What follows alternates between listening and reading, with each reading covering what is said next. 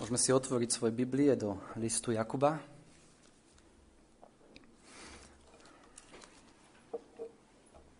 A v našom preberaní tohto listu sa pomaly blížime k cieľovej rovinke a vidíme, že Jakub začína tiež takú sériu nejakých finálnych nabádaní, s ktorými chce nechať čitateľov svojho listu.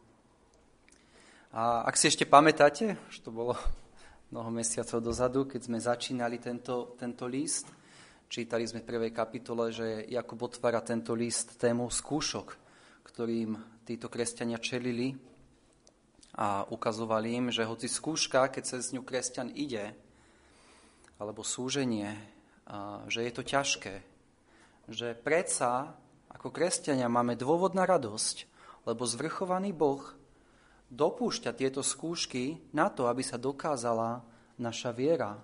A práve Boh cez tieto skúšky formuje náš kresťanský charakter. Kde sme toto bol na začiatku tohto listu. Ako sme išli cez tento list, Jakub opisoval rôzne oblasti a situácie, v ktorých sa mala preskúšať viera tých kresťanov, ktorým e, písal a naposledy v prvých veršoch 5. kapitole sme videli ťažkú skúšku, ktorou išli mnohí kresťania, a to bola prenasledovanie a utlačanie od bohatých Židov, ktorí žili medzi nimi. Šiestý verš, ktorým sme končili, bolo odsúdili ste, zavraždili ste spravodlivého, neprotiví sa vám. Vidíme, bola to ťažká skúška, ktorú si mnohí nevieme v dnešnej dobe ani predstaviť. A ako pokračujeme ďalej v tejto kapitole, prichádzame do verša 7, kde Jakub píše, a teda pozhovejte bratia.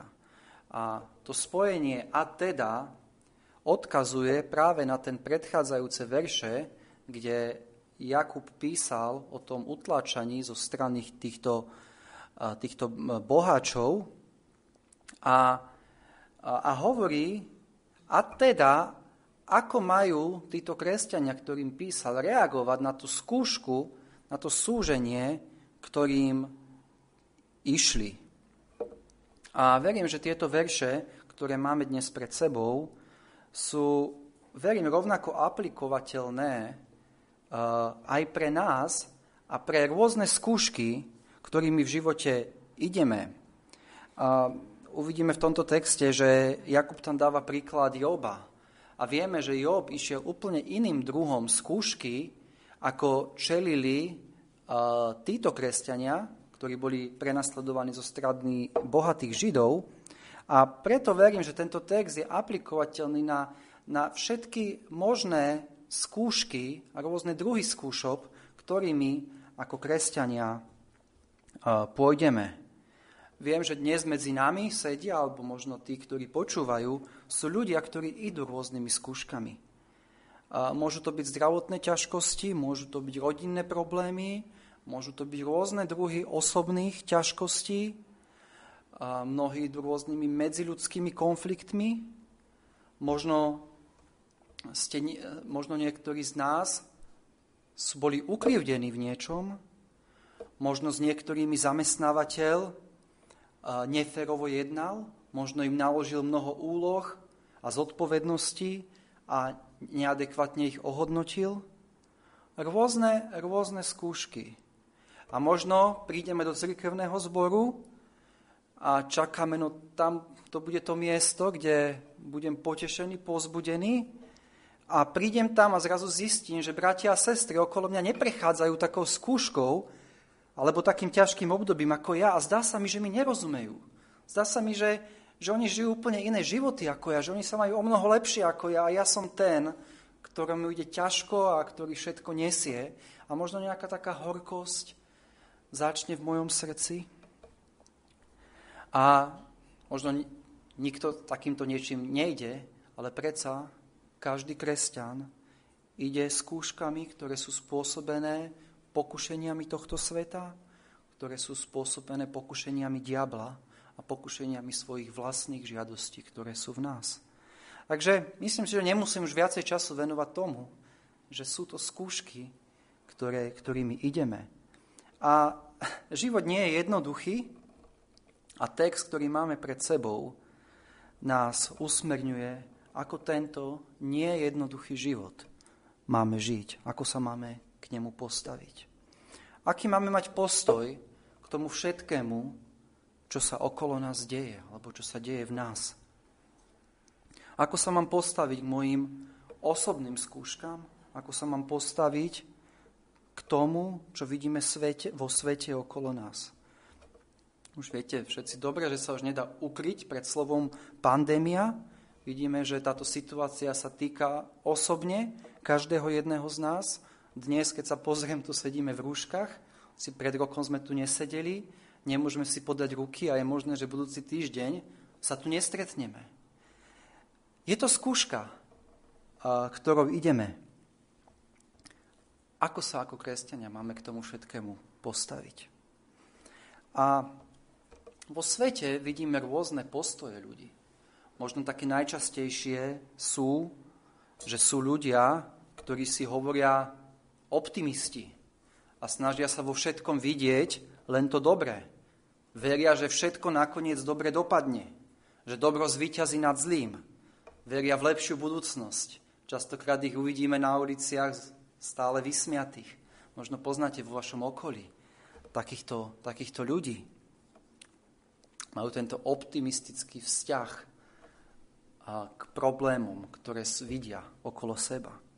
Potom sú pesimisti, ktorí majú sklon vidieť vo všetkom len to zlé a stále sa pozerajú iba na tie záporné stránky veci. A keď sa pozrú do budúcnosti, všetko vidia tmavé, zlé, to ľudia častokrát chodia pochmurní celý deň, nevidia žiadnu nádej, nevidia žiadne svetlo. Všetko je zlé. Takíto ľudia sú okolo nás. Vidíme medzi nami skeptikov, ktorí o všetkom pochybujú. Alebo veľmi myslím, že narastajúca skupina v našej spoločnosti sú tzv. cynici, ktorí všetko zhádzujú, zľahčujú alebo zosmiešňujú. Toto často vidíme okolo seba. Aj čo sa týka tej pandémii. Viete, keď sledujete, nedá sa nesledovať, čo sa deje v spoločnosti.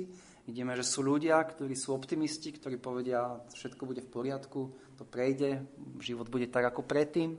Sú pesimisti, ktorí vidia len tie najhoršie scenáre aké môžu byť. Potom sú takí cynici, ktorí zosmiešňujú a zľahčujú všetky tieto veci. K týmto postojom máme všetci aj my náklonosť nejakému z nich. Mnoho záleží od nášho charakteru. Ale sú tu pokušenia, možno padnú do niektorého z týchto, z týchto, z týchto postojov. Ale otázka je, má byť kresťan optimista? Má byť kresťan pesimista? Má byť kresťan skeptik alebo cynik? Ale, alebo aký má byť kresťan? Ako sa ako kresťan mám postaviť a k tým ťažkostiam a skúškam, ktoré sú v mojom osobnom živote, ale možno aj k tomu, čo vidím vo svete okolo seba. A keď čítame Bibliu, a tak vidíme, že Biblia veľmi reálne opisuje udalosti. Veľmi reálne opisuje stav, v ktorom sme, veľmi reálne opisuje to, čo sa deje a to, čo sa dialo a to, čo sa má diať.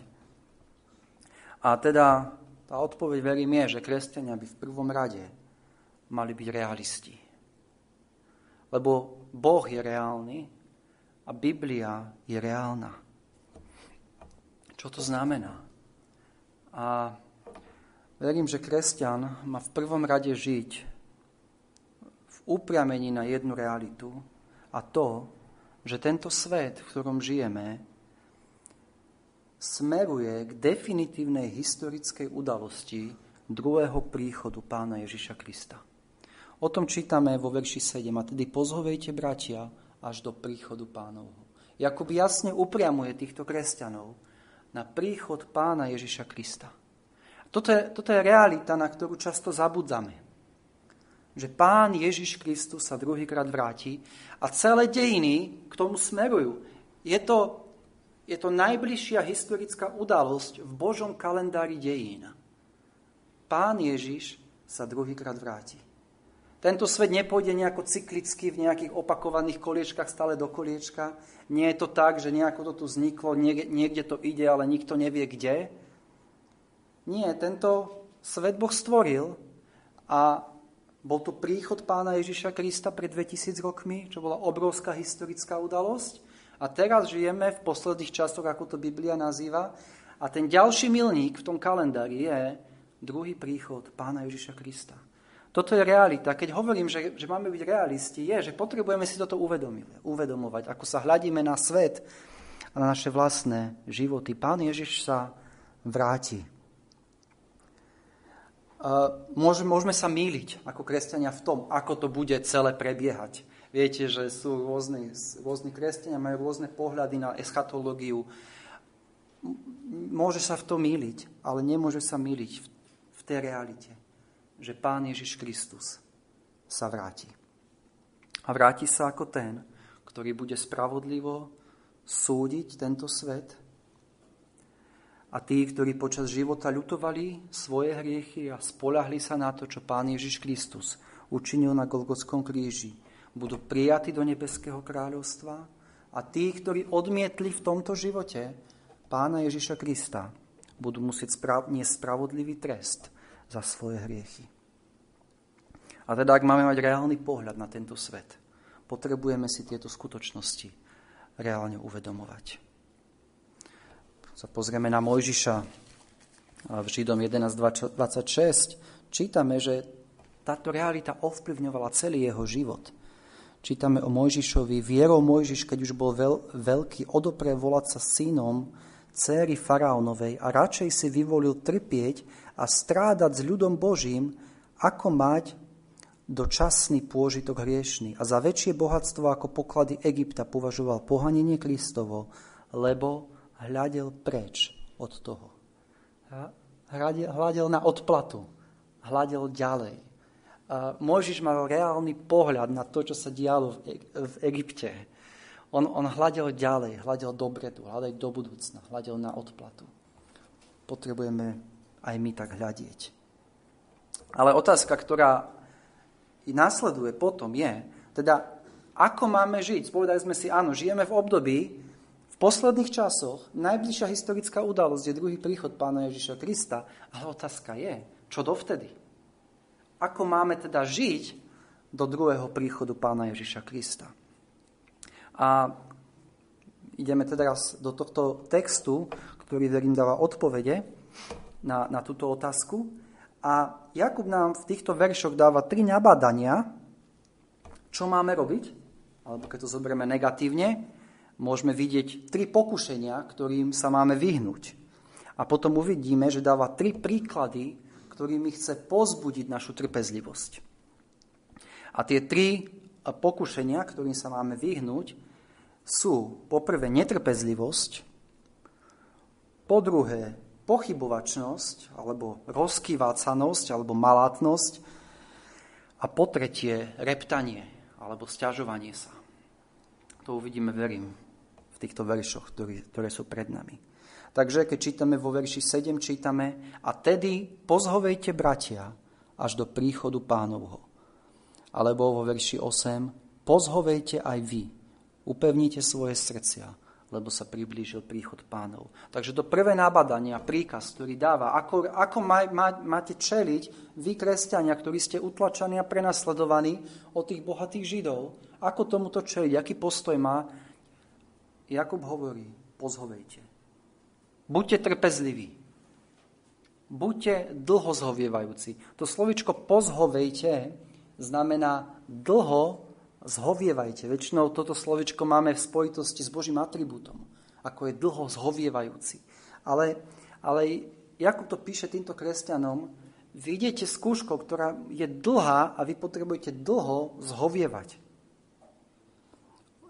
Jakub tu hovorí o niekom, kto ide s kúškou a nerepce a kto je utláčaný a nepomstí sa, ale nesie trpezlivo túto skúšku. Čo to znamená? Nie trpezlivo skúšku. Ako sa malo prejaviť táto trpezlivosť v tej konkrétnej situácii, ktorou šli títo kresťania a ktorou možno ideme my v našich skúškach. Dnes trpezlivo neznamená, že si poviem, ako mnohí neveriaci ľudia si povedia, že zatnem zuby a poviem, musím tým prejsť. A tak tým prejdem. Pôjdem s tým, zatnem zuby a idem tou skúškou. Alebo neznamená to, že prestanem myslieť na tú skúšku, ktorou idem a budem sa tváriť, že tá skúška neexistuje. To je postoj. Mnohí ho majú. Hej. Vytesním tie myšlienky na tú skúšku z môjho života. Tvárim sa, ako keby tu nebola. Niektorí, keď idú takouto skúškou neveriaci, tieto myšlienky, zlé a ťažké, začnú utápať, hej, vo víne, v alkohole.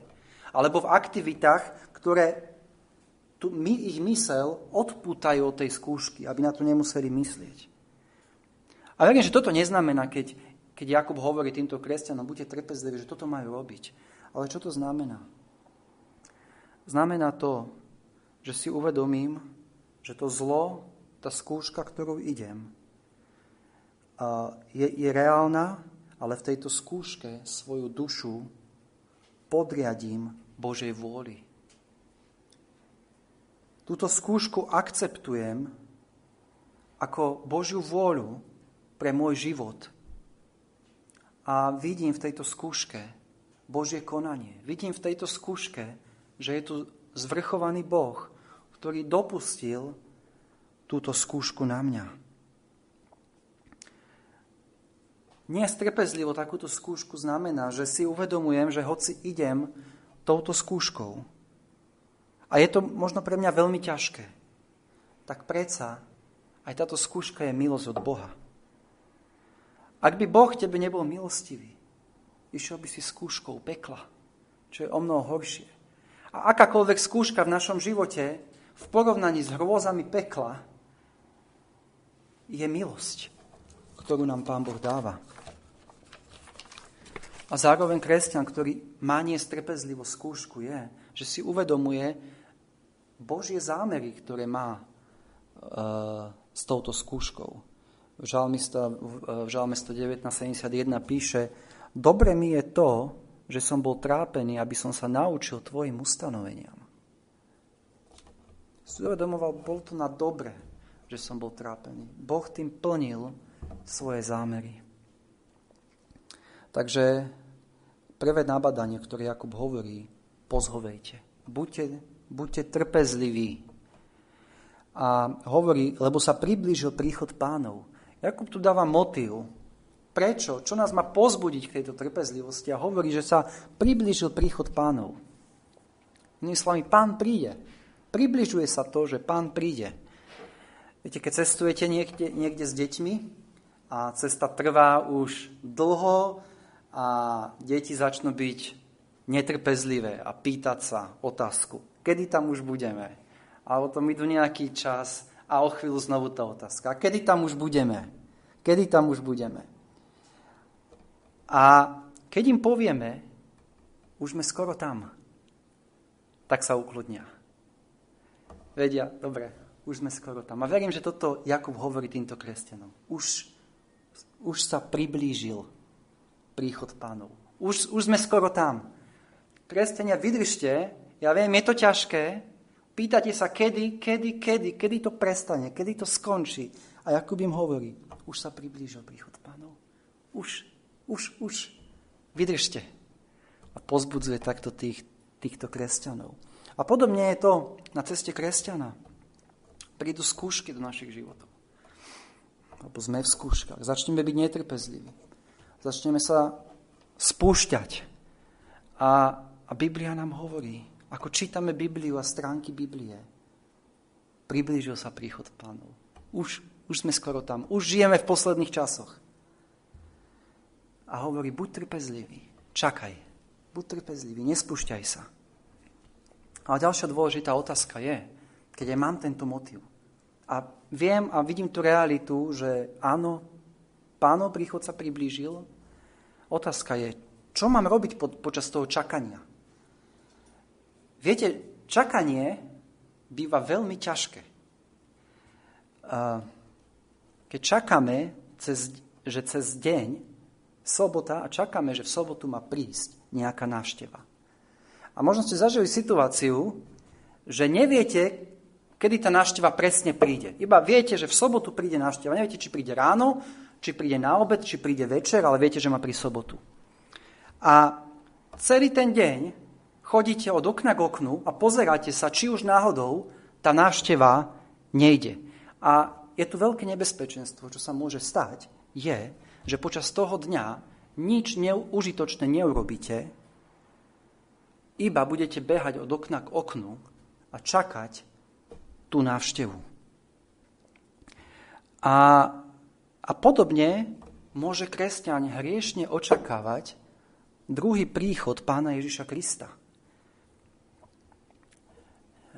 Nie je tajomstvom, že, že mnohí kresťania v očakávaní druhého príchodu pána Ježiša Krista v svojej netrpezlivosti, nedočkaní, zanedbali svoje zamestnania, svoju prácu, na čo budem pracovať aj tak, veď pán Ježiš ide prísť, aký to má všetko zmysel. Zanedbali svoje rodiny. Mnohí sa spustili. Možno ste e, počuli, že v extrémoch boli ľudia, ktorí predávali svoje majetky a vyšli na nejaký kopec a si mysleli, teraz budeme čakať druhý príchod pána Ježiša Krista. Možno, keď takto nejaký kresťan zle čaká, tak možno prestane si robiť plány do budúcnosti. Začne, a pán Ježiš Kristus, Kristus už má prísť, na čo si vôbec niečo plánovať. Jednoducho spustí sa v celom svojom živote, ako ten človek, ktorý čaká tú návštevu počas dňa a nič užitočne celý ten deň nespraví, lebo beha od okna k oknu a sa díva, kedy príde tá návšteva. A verím, že toto nie je spôsob, akým čakať pána Ježiša Krista. A verím, že toto je hriešne očakávanie. A pán Ježiš poukázal na toto nebezpečenstvo v texte, ktorý sme dneska čítali v Matúšovi v 24. kapitole. A tam sme čítali o dvoch sluhov. A ja to prečítam. E, Matúš 24, 44. Preto aj vy buďte hotoví, lebo v tú hodinu, v ktorú sa nenazdáte, príde syn človeka. Ktože je teda tým verným sluhom a opatrným, ktorého ustanovil jeho pán nad svojou čelaďou, aby im dával pokrm na čas? Blahoslavený ten sluha, ktorého keď príde jeho pán, nájde tak robiť. Vidíme tú sluhu, ktorý očakával príchod pána. Ale čo tento sluha robí? Tento pán mu zveril úlohu. Dal mu, ho ustanovil nad svojou čeľaďou, aby im dával pokrm a čas. Tento sluha mal v čase neprítomnosti, kým sa vráti jeho pán, pracovať. Pracovať pre tohto pána. A, a vidíme, že čo hovorí pán Ježiš, že keď príde jeho pán, že nájde tak robiť. Tento sluha inými spôsob, iným, iným spôsobom nezaľaha, nezaháľa. Tento sluha iba tak nečaká, ale vidíme, že tento sluha celý čas svojho čakania si plnil povinnosti, ktoré mu pán zveril. A verím, že toto je dobrý príklad, čo máme my robiť, kým pán nepríde. V tomto období čakania na druhý príchod pána Ježiša Krista. Potrebujeme si plniť všetky tie povinnosti, ktoré nám pán Boh dal, ktorý nám zveril ako kresťanom, ktoré nám zveril ako rodičom, ako občanom, ako zamestnancom, ako blížnym to, čo nám Boh hovorí vo svojom slove. Toto, je, toto sú tie povinnosti, ktoré máme, robi, ktoré máme robiť. Nie sa zatvoriť niekde a iba čakať a už kedy príde Pán Ježiš a kedy to bude a už sú znamenia a už a nič neurobím. Nie. Plniť si povinnosti.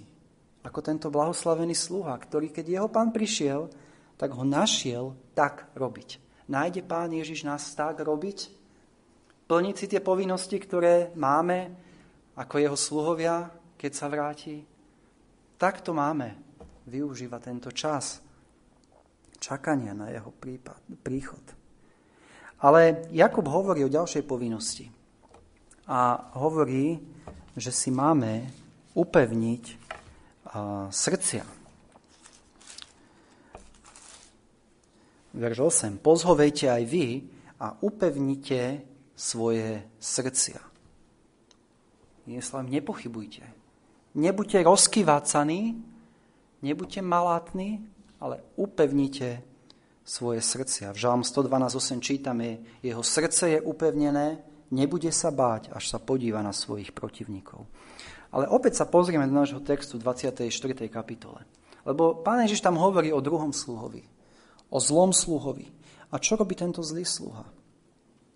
A čítame vo verši 48. Ale keby povedal ten zlý sluha vo svojom srdci, môj pán ešte dlho nepríde a začal by spolu sluhou byť a jesť a piť s opilcami, príde pán toho sluhu v deň, v ktorý sa nenazdá, v hodinu, ktorej nezdá a rozpoltí ho a jeho diel a položí s pokrycami. Tam bude pláč a škripanie zubov. Takže vidíme tu zlého sluhu, ktorý si povedal vo svojom srdci, môj pán ešte dlho nepríde. Inými slovami, pochyboval o skorom príchode tohto pána, alebo je pravdepodobné, že, že si povedal, a ten už nikdy nepríde. A toto je veľké druhé pokušenie, ktoré kresťania majú. Ako som povedal, to prvé je, netrpezlivosť, hej, že to, čo rob, že, že jednoducho budem, budem netrpezlivý, zanedbám moje povinnosti, ktoré mám, nebudem ten čas čakania na e, pána Ježiša Krista využívať správne. Ale druhá vec, druhé pokušenie je, že začnem pochybovať o tom, že pán Ježiš Kristus e, sa vráti. A to, keď ja začnem pochybovať, keď moje srdce nebude upevnené v tom, že Pán Ježiš Kristus príde, tak to bude mať veľký vplyv na spôsob môjho života.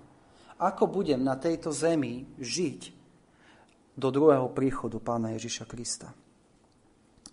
A vidíme, že tento sluha veľmi skoro prestal robiť to, čo mal. Možno zo začiatku, keď odišiel, ešte sa staral o tú čeľať, ešte si plnil tie povinnosti, ale ako šiel čas, nič sa nedeje, pán neprichádza, asi už ani nepríde, a čo čítame o ňom? Že začal e, byť spolusluhou a jesť a piť e, s opilcami. A preto Jakub nás nabádza. Upevni svoje srdce. Nepochybuj o príchode pána Ježiša. Nepochybuj o jeho sľuboch. A viete, ako si máme upevniť naše srdcia? A Určite si svoje srdcia neupevníme tým, že sa budeme snažiť teraz skúmať časy a snažiť sa zistiť, kedy má byť ten deň, kedy má prísť Pán Ježiš Kristus, tak to si srdcia neupo- e, neupevníme. To, je, to sú Božie plány a Božia mysel, ktorá nám nie je zjavená. Nie je našou úlohou vypočítavať dni, kedy Pán Ježiš druhýkrát príde, ale naše srdcia upevníme v tom, keď sa budeme upevňovať v tom, čo Pán Ježiš Kristus pre nás vykonal. Čo Boh pre nás koná. Keď sa budeme upevňovať v Jeho sľuboch. Keď sa budeme upevňovať v tom, aký Boh je. V Jeho zámeroch. V tom, čo nám zjavil vo svojom slove. Vtedy bude naše srdce pevné. Keď budeme kráčať v spoločenstve s Pánom Ježišom Kristom. Keď mu budeme slúžiť. To je spôsob, akým budeme upevňovať naše srdcia. Keď si budeme pripomínať to, čo si aj dnes pripomíname, že Pán Ježiš Kristus sa vráti a že sa priblížil príchod Pána Ježiša Krista. Vtedy tvoje srdce bude pevné. Keď sa dieťa učí chodiť, je nestabilné. Hej, ide, padne. Ale práve znakom dospelosti je, že vieme prejsť, že sme stabilní, že sa už nekýmácame. A, a, a Jakub nám hovorí, potrebuješ kráčať pevne. Potrebuješ sa upevniť vo svojom živote, kým čakáš na druhý príchod pána Ježiša. Keď ideš tou skúškou, to ti pomôže. Upevni sa v sľuboch, ktoré ti Boh dáva. Nebuď netrpezlivý a upevni sa vo svojom srdci. Uh, viete, uh, keď pozrieme na tohto sluhu, uh, ktorý začal pochybovať, vidíme ho, že jeho život sa točil iba okolo neho. Točil sa okolo jeho, naplňania jeho potrieb, svojich radostí, robil si, e, pil tam s opilcami. A viete, znakom, ak sa náš život začne točiť iba okolo nás, ak, ak všetko v mojom živote bude o tom, aby som naplnil svoje vlastné potreby, aby som venoval svojim koničkom, aby som jednoducho na tejto zemi získal čo najviac. A, a niekde tam nie je služba pánovi, niekde tam nie je nejaká myšlienka, veď ja som tu na tejto zemi, aby som slúžil môjmu pánovi. On teraz odišiel, ale on sa vráti. On mi zveril úlohy, ktoré tu mám robiť a čakať ho, kým nepríde. A je isté, že on príde, lebo on to povedal. Ak toto chýba v mojom živote, a môže to byť znak toho, že si prestal očakávať na pána Ježiša Krista. Možno, hej, keby ste niekto spýtal, či verí, že pán Ježiš príde, povie, že áno, verím, ale realita v tvojom živote je, že žiješ tak, ako keby nemal prísť. Alebo ako keby možno mal prísť, ale pochybuješ o tom vo svojom srdci. Takže Žán 27.14 hovorí, očakávaj na hospodina, buď silný a nech je mocné tvoje srdce. A očakávaj na hospodina. To je to, čo nám hovorí Božie slovo. Takže to druhé nabadanie bolo, máme upevniť svoje srdcia. A tretie nabadanie máme vo verši 9, kde čítame, nevzdychajte bratia, druh proti druhovi, aby ste neboli odsudení. Hľa sa stojí pred dverami. Keď som si pripravoval túto kazeň a keď som prišiel k tomuto veršu, tak prvá myšlienka, ktorá mi napadla, bola, ako toto súvisí s trpezlivosťou a očakávaním druhého príchodu pána Ježiša Krista. Ale teraz som presvedčený, že je to veľmi dôležité, dôležité nabadanie od skúseného pastora, ktorý da, ktoré dal e, týmto kresťanom a pre nás, ktoré dal. Sa vrátim opäť k tým deťom, s ktorými cestujeme. Viete, keď cestujete s deťmi a cesta je dlhá a cesta je únavná a dvaja súrodenci sedia na zadných sedačkách, tak môžeme očakávať, že za chvíľu začnú do seba štuchať. Hej, už im je dlho, už nevedia, čo robiť, stále sa to predlžuje, už im nestačí to, že im povie, že už tam skoro budeme a aspoň ja mám tú skúsenosť, že začnú do seba štúchať a už sa začnú otravovať a začnú nezhody medzi nimi. Alebo čakáš zaplatenie nejakej faktúry. Faktúra je už niekoľko dní po splatnosti a začneš byť nervózny. V hlave ti vyria všelijaké scenáre, ako zostaneš bez peňazí, bez príjmu a v takomto stave prídeš z roboty domov. A kto si to odnesie? Tvoja manželka, tvoje deti. Si nervózny z toho, že musíš čakať, že jednoducho nevieš, čo bude a jednoducho tvoja manželka ti povie, aby si si upratal topánky, keď prídeš domov a ty na ňu vyskočíš a vybuchneš. Za to v tebe na, na, uh, nahromadilo a si nervózny, si netrpezlivý. A toto je, myslím, že realita, ktorej čelíme. A verím, že toto sa môže stať aj v cirkevnom zbore. Viem si predstaviť, že v tom zbore, kde boli, boli kresťania, ktorí dlho nedostali mzdu za svoju prácu. A, a, a boli už unavení, boli vyčerpaní. A, a čakali, kedy dostaneme tú mzdu. A potom vedľa nich sedel kresťan, ktorý s tým nemal žiaden problém. Ktorý mal, dajme tomu, dostatok finančných prostriedkov, bol dostatočne platený. A títo kresťania začali v srdci sa stiažovať. A začali reptať na tých druhých kresťanov. A Jakub hovorí, nevzdychajte, alebo nerepcite alebo nesťažujte sa, bratia, druh proti druhovi. Zrazu to už neboli iba prenasledovania zo strany neveriacich Židov, ale zrazu v cirkevnom zbore boli tieto pnutia, boli tieto vzdychania, sťažovania sa, reptania, druh proti druhovi. Tu hovoríme o kresťanoch. Bratov a sestram navzájom. A takže môže sa stať, že idem nejakou skúškou vo svojom živote, je mi ťažko a v zbore vidím brata, ktorý momentálne nejde takou skúškou. A ja začnem v duchu mu závidieť. Začnem sa stiažovať. Nemá to tak byť. Prečo ja tým musím ísť a on nie? Prečo mne je tak ťažko a jemu nie je tak ťažko? Viete, v cirkevnom zbore sú často ľudia s rôznymi predstavami. Vyskytujú sa nedorozumenia. Niekedy poviem veci, ktoré zrania môjho brata. A viete o tom, že keď čakáme na niečo, keď čakáme, tak stúpa nervozita. E, možno sa v cirkevnom zbore nehybu veci tak rýchlo, ako by sme chceli. A ako by som očakával. Začnem byť netrpezlivý. A táto netrpezlivosť sa začne odrážať vo vzťahu k mojim bratom a sestram, ktorí sú okolo mňa. Tento zbor ide momentálne skúškou, kedy nemáme starších. A čakáme, že si Boh a modlíme sa, aby si Boh povolal mužov do tohto úradu. Ako bude táto skúška dlho trvať? Neviem. Ale viem, že čím bude trvať dlhšie, tak tým bude rásť netrpezlivosť v našich životoch. Budeme viacej netrpezliví.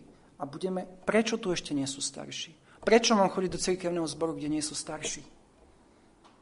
A možno začnem, možno nie náhlas, možno v duchu si začnem stiažovať a začnem reptať, začnem byť nervózny na svojich bratov a sestry. Podobne sa stalo Izraelcom na púšti. Viete, že putovali, putovali tou pustatinou a, a, blúdi, a išli tam a, a, a čítame o nich, že bolo to, bolo to už dlho pre nich a viacejkrát čítame, že čo začali? Začali reptať.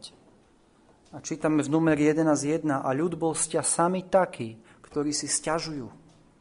A toto je veľké pokušenie v čase čakania a keď, keď, keď máme očakávať niečo. Že začneme si stiažovať. A hovorím to preto, lebo Jakub nám to hovorí. A nabada fakt naozaj veľmi pastorálne práve v týchto okolnostiach. Týchto bratov. Nevzdychajte, bratia. Druh proti druhovi. A hovorí, aby ste neboli odsudení. Hľa sudca stojí pred dverami. Jakub hovorí, hoci príchod pána Ježiša Krista môže byť ešte ďalej. Je v budúcnosti, nevieme kedy, ale jedno viem, že sudca stojí pred dverami. Pán Ježiš je blízko. Pán Ježiš počuje tvoje stiažovania. On je svetkom rozhovorov, ktoré máte v církevnom zbore. Dokonca v zjavení čítame o pánovi Ježišovi, ktorý stojí pri dverách a klope. Takže Pán Ježiš je blízko. Pán Ježiš nás počuje. A, a preto a, nereptajme, nevzdychajme bratia druh proti druhovi. Nesťažujme sa. Nie sme trpezlivo. Aj v cirkevnom zbore. Skúšku, ktorou ideme. A potom, ako Jakub dáva tieto tri nabadania, nám dáva tri príklady, aby nás pozbudil k trpezlivosti. A ten prvý príklad, ktorý nám dáva, je príklad rolníka. Čítame vo verši 7. Hľa rolník očakáva vzácný plod zeme a čaká naň trpezlivo, až dostane včasný a pozný dážď. Vidíme tu rolníka, ktorý pracuje, ktorý sa namáha, ktorý zasadí semeno a potom musí čakať na plod. Tí, ktorí máte záhradky doma, viete, o čom hovorím. Každý z nás to pozná. Mne sa tento rok stalo, že som bol taký netrpezlivý, že ako vňaťka vyšla z mrkvy, tak som ju hneď vytrhol a tam bola taká mrkvička. Alebo som nečakal, kým pekne narastie. Ale Jakub nám dáva tento príklad. Rolníka, ktorý trpezlivo čaká na plod. A čítame, že čaká nám trpezlivo, až dostane včasný a pozný dážď. A časný dážď bol býval tesne pred zasadením a ten pozdný bol veľmi žiaduci, nebýval vždycky, ale ak tento, pá, tento dážď padol tesne pred zberom, tak spôsobil, že tie klasy boli také naplnené, alebo to ovocie bolo také, také plné, také šťavnaté a bol to dážď, ktorý sa veľmi očakával. A vidíme rovníka, ktorý jednoducho nasadí, namáha sa, ale potom jednoducho nestane mu nič iné, iba trpezlivo čakať, že Boh pošle tento dážď a že príde vzácna úroda, ktorú očakáva. A Jakub nám dáva toto podobenstvo. Vieme, že Pán Ježiš Kristus často používal podobenstvo, aby nás učil tieto duchovné pravdy. A, a aplikácia, ktorú vidíme, je, že e, Jakub to robí, že to podobenstvo pozbudzuje našu trpezlivosť a je dobrý zvyk sa naučiť z bežných vecí, ktoré sú okolo nás. Lekcie pre náš duchovný život. Možno budete na záhradke uvidíte niečo sadiť, môžete, môžete sa učiť z toho, aha, ja teraz čakám, ja čakám trpezlivo, že to prinesie úrodu, potrebujem čakať aj v mojom duchovnom živote, aj v skúškach, ktoré, ktorými ide. A sú možno iné oblasti vo vašich životoch, možno nejaké zvieratá uvidíte, ako trpezlivo niečo robia a môžeme sa z toho učiť. Pozrite sa, to zviera, keď je trpezlivé. Ja by som mal byť trpezlivý. Takže myslím, že to je dobre aplikovať, lebo pán Ježiš to robil z bežného života veci a na týchto bežných veciach ukazoval duchovné pravdy. A robí to tu aj Jakub. A ďalší, ďalší príklad, ktorý nám dáva, aby nás pozbudil k trpezlivosti, čítame vo verši 10, za príklad, ako znášať zlé a ako zhovievať, vezmite si moji bratia prorokov, ktorí hovorili v mene pánovom. A upriamuje našu pozornosť na prorokov a nehovorí tu presne ko- konkrétne ktorých, ale hovorí, pozrite sa, títo ľudia hovorili v mene pánovom. Proroci boli ľudia, ľudia, ktorí naozaj, boli to ľudia, cez ktorých Boh hovoril, ktorí boli tí najväčší duchovní vodcovia v Izraeli. Keď čítate starú zmluvu, čítate o prorokoch. Boli to naozaj významní ľudia, veľmi použití Bohom. Dokonca mnohé divy Boh konal skrze nich. A, ale čo hovorí, alebo čo vidíme v Biblii, že dokonca títo proroci, hoci hovorili v mene pánovom, hoci boli Božími služobníkmi, tak čelili prenasledovaniam. Pán Ježiš to hovorí. Vidíme, čelili prenasledovaniam a tieto prenasledovania niesli. A ja iba poviem, môžeme si prečítať, keď ideme s kúškami a sme netrpezliví, tak si môžeme prečítať 11. kapitolu listu Židom, kde máme mnohých prorokov a ako vierou dokázali zdolať mnohé protivenstva, ktorým čelili. Takže keď Jakub hovorí, zoberte si príkladu prorokov, môžeme otočiť svoje Biblie do listu Židom ale nielen tam, celá stará zmluva, keď čítate rôznych prorokov, tak vidíte ich trpezlivosť. A neboli to nejakí neobyčajní ľudia, keď čítame o prorokov, Biblia jasne hovorí o ich slabostiach, ale predsa a boli trpezliví, očakávali na Boha. A a, a táto ich trpezlivosť má byť príkladom aj nám.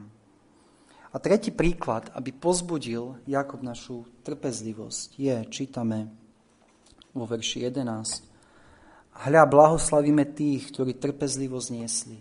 O trpezlivosti Jobovej ste počuli a koniec pánov ste videli, pretože je pán veľmi ľútostivý a milosrdný. A vidíme tu príklady oba. A hovorí o trpezlivosti Jobovej ste počuli. Počuli všetci o Jobovej trpezlivosti. Myslím, že v dnešnej dobe, keď sa hovorí o trpezlivosti, tak väčšinu ľudí napadne Job. A všetci poznáme ten príbeh. Poznáme Joba ako človeka, na ktorého sa, sa hrnula katastrofa za katastrofou. Vidíme ho, ako prišiel o všetko, čo mu Boh predtým dal. Prišiel o rodinu, prišiel o bohatstvo, prišiel o, o, o dom, prišiel o zdravie, prišiel o pokoj, všetko bolo preč. Všetko bolo preč. A, a Job bol zničený. Myslím, že si to nikto z nás nevie predstaviť, ale bol, bol zničený a pýtal sa otázky, ktoré by sme sa aj my na jeho mieste pýtali. Niekedy sa nám zdá, keď čítame Joba, ako keby strácal uh, trpezlivosť. Hej, keď si zoberieme uh,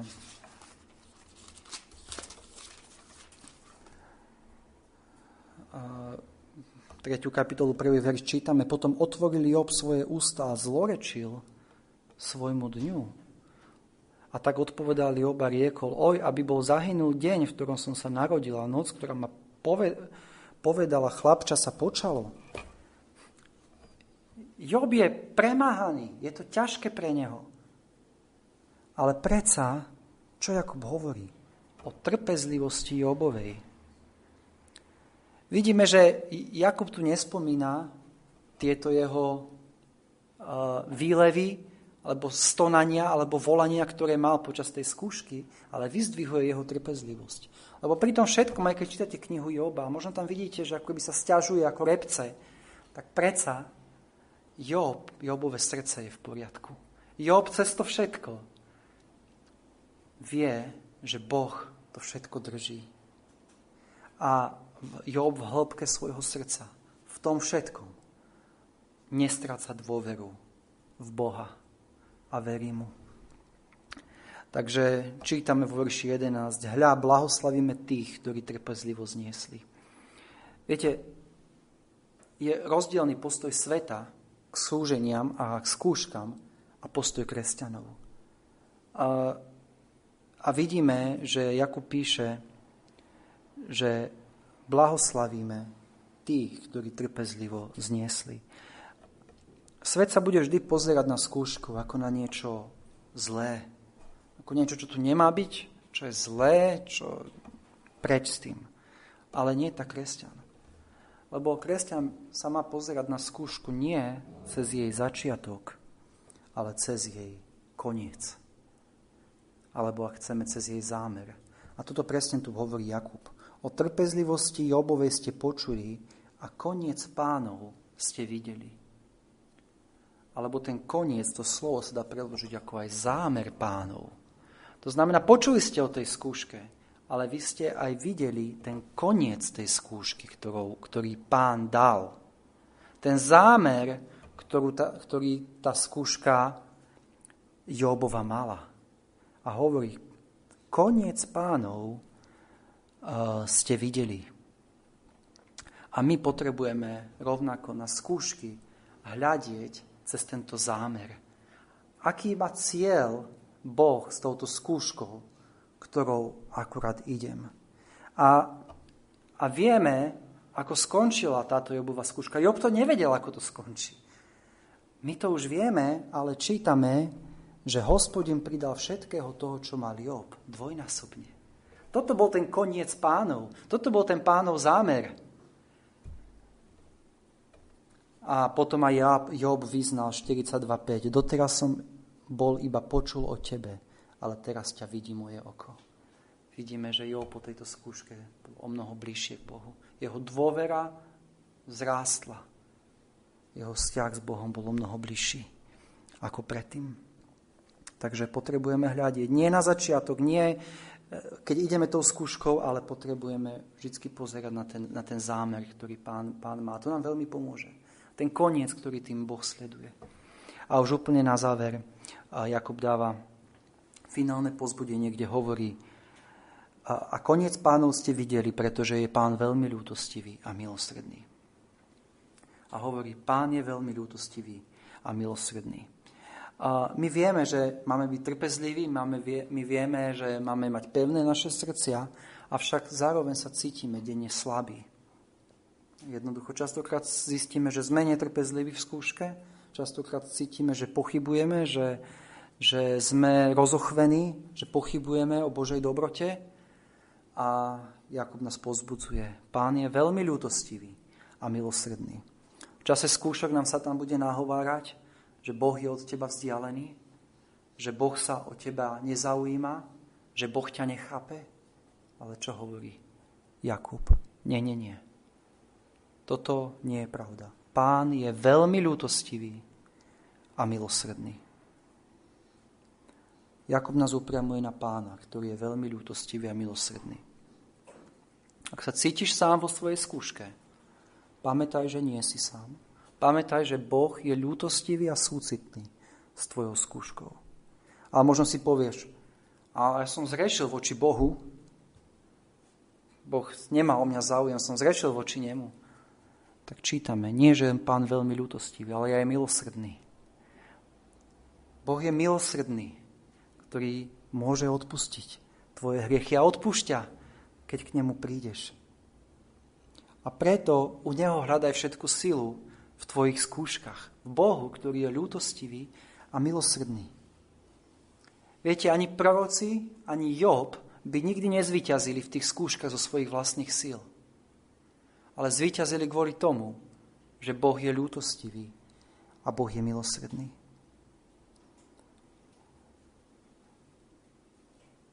A pamätaj teda, že pokiaľ si Božie dieťa, Boh je pri tebe v každej tvojej skúške. Pamätaj na tie dobré zámery, ktoré má Boh s každou skúškou, ktorú dopustí do tvojho života. Pamätaj na to a upevni svoje srdce v tom, že Kristus prišiel na túto zem, že Kristus zomrel na kríži, Kristus stal z mŕtvych a Kristus sa vráti a zoberie k sebe všetkých, za ktorých zomrel. A v zjavení Jána čítame, že Kristus hovorí, prídem skoro, a odpoveď jeho cirkvi má byť áno, prídi, Pane Ježiši. Amen. A možno dnes ráno počúvaš, tu, tu sedíš alebo počúvaš cez internet a, a možno nemáš vo svojom živote dôvod očakávať pána Ježiša, lebo si ho nikdy osobne nepoznal vo svojom živote. A premyšľaj o tom, čo si dnes počul. Dnes Boh k tebe prichádza ako Boh, ktorý je ľútostivý a milosredný, ktorý poslal svojho syna, o ktorom čítame, že bol pokúšaný vo všetkom ako my a neučinil hriechu. Čítame o pánovi Ježišovi ako o tom, ktorý s nami súciti vo všetkých našich slabostiach, vo všetkých našich skúškach. A čítame o pánovi Ježišovi ako o tom, ktorý prišiel, aby ťa oslobodil od tvojich hriechov, ktorý je plný milosrdenstva.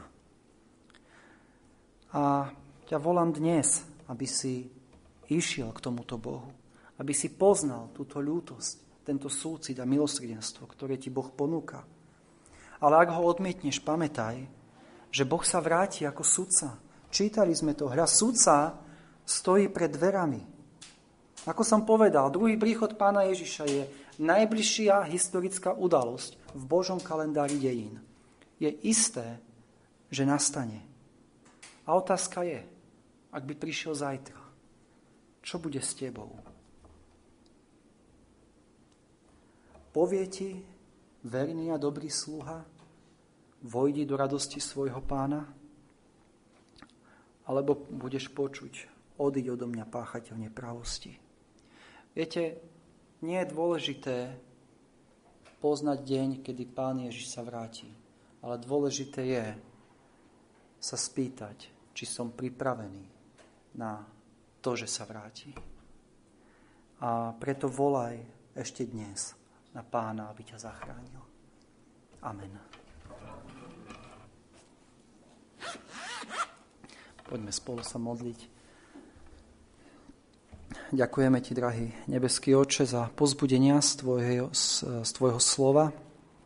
Ďakujeme ti za pripomenutia, že ty sa vrátiš a že máme trpezlivo očakávať. Pane, my ti vyznávame, že sme slabí, že častokrát sme netrpezliví, častokrát sme pochybovační. Pane, prosíme o to, aby si posilňoval našu vieru. Prosíme, aby si nám eh, dával silu nestrpezlivo tie skúšky, ktorými eh, každý jeden z nás v rôznych, v rôznych okolnostiach ide. Prosíme, aby sme sa dokázali nádejať na Teba, aby sme dokázali upevniť svoje srdcia v Tebe. Prosíme, Pane, pomôž aj nám ako cirkevnému zboru a, a, v láske sa správať navzájom k sebe, nestiažovať sa, nereptať. A prosíme, Oče nebeský, aby sme mohli tento čas čakania na Tvoj druhý príchod prežiť ako Ty verní sluhovia. Amen.